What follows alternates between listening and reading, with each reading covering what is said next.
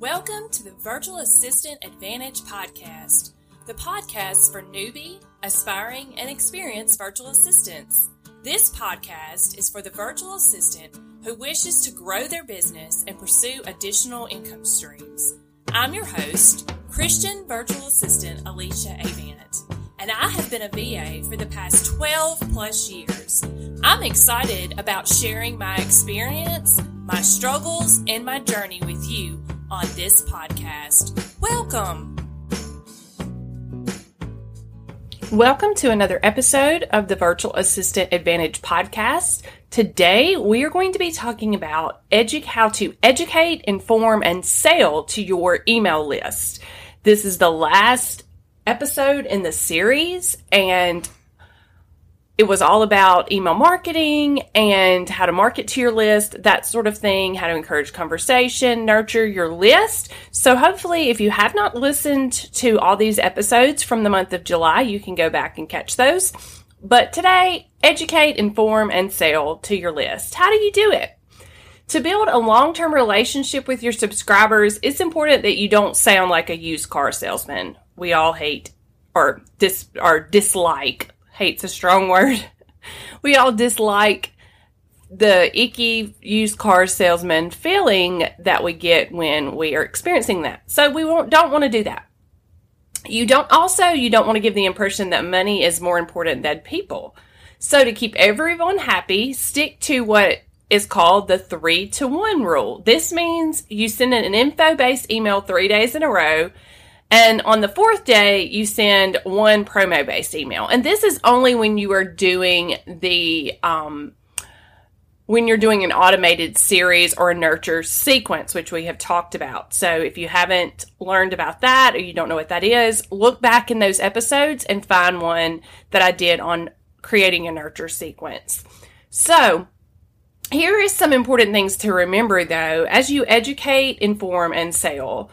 And there are six of these points that I'm going to make, the things to remember about educating, informing, and selling to your email list. Number one, know their buying cycle. The type of email you send depends on where the subscriber is in the buying cycle. So, should you give more information about their problem? Should you ask if they would like to purchase? Each of these things gives you an opportunity to promote something. So, sending appropriate messages based on the action they just made or they just walked away from. So, it's important to have these tags in your email sequence and also using the rules. So, there are rules that you can set up in your um, active campaign or other marketing or email marketing services that is kind of like an if then. If they open this email, then they'll go to a different series of emails rather than if they don't. Or if they click this link, you'll send them another email. But if they don't click the link, you won't. So think about how you could do that. And if you don't know how to set up those if then type of things in your email marketing software, there are tons of great YouTube videos out there to help you with this. And oftentimes the the email marketing service that you are using will have those videos in, within the help desk area, or you can go on there.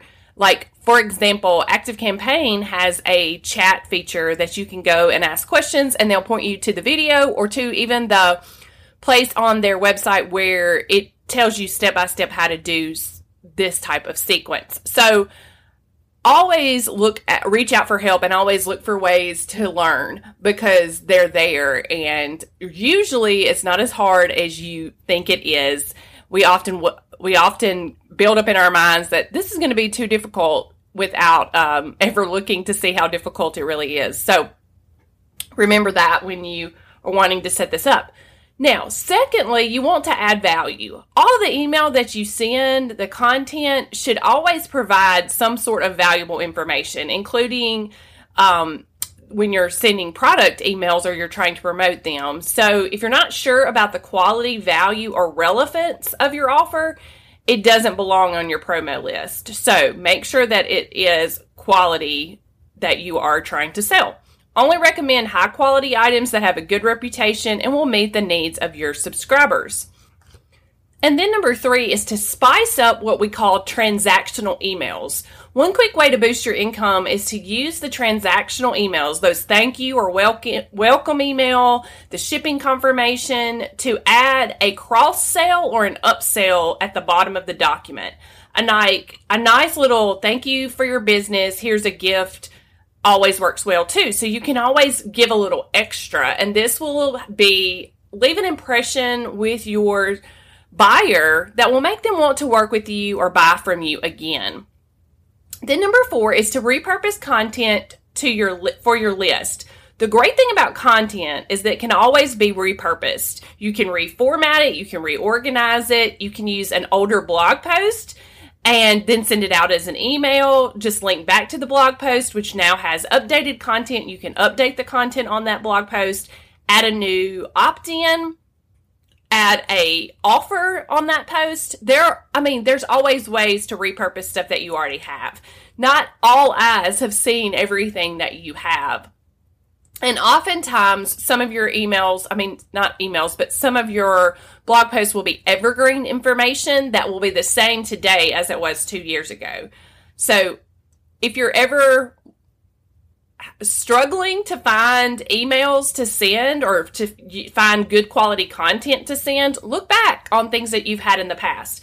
I honestly keep a Google Drive folder of all the content I've ever created because you can go back and you can look through that Google Drive and you can find content that you created two or three years ago that is considered what you call evergreen, which means it's still the same and you can reuse it. Or even if it's not evergreen, you can look through it and say what in here needs to be updated based on the fact that it's been three years, and you can update that information. So never be wanting or needing for content if you will just keep it from the past. All right, and number five is poke the dragon. Sometimes blunt, descriptive reminders of situations and pain points can cause people to take action. So simply write an email, educate your readers about a pain point that they have or a problem, and you can mention how your offer can solve that problem. And finally, number six is to always show enthusiasm. When you're trying to get people to buy something, don't apologize for sending this promotional email. Just tell them the benefits.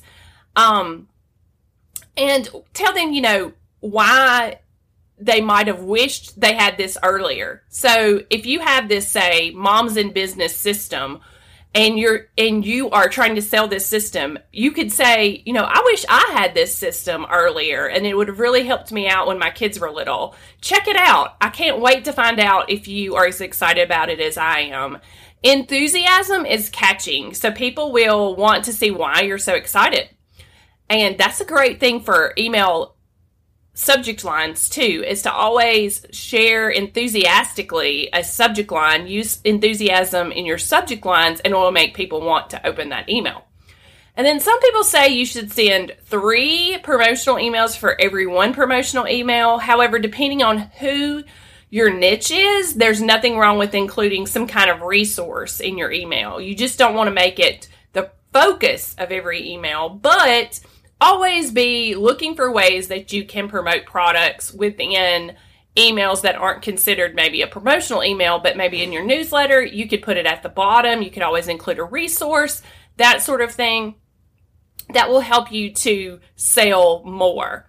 So, those are my quick tips on educating, informing, and selling. And this wraps up this whole month about email marketing and how to nurture your list. So I hope this has been helpful.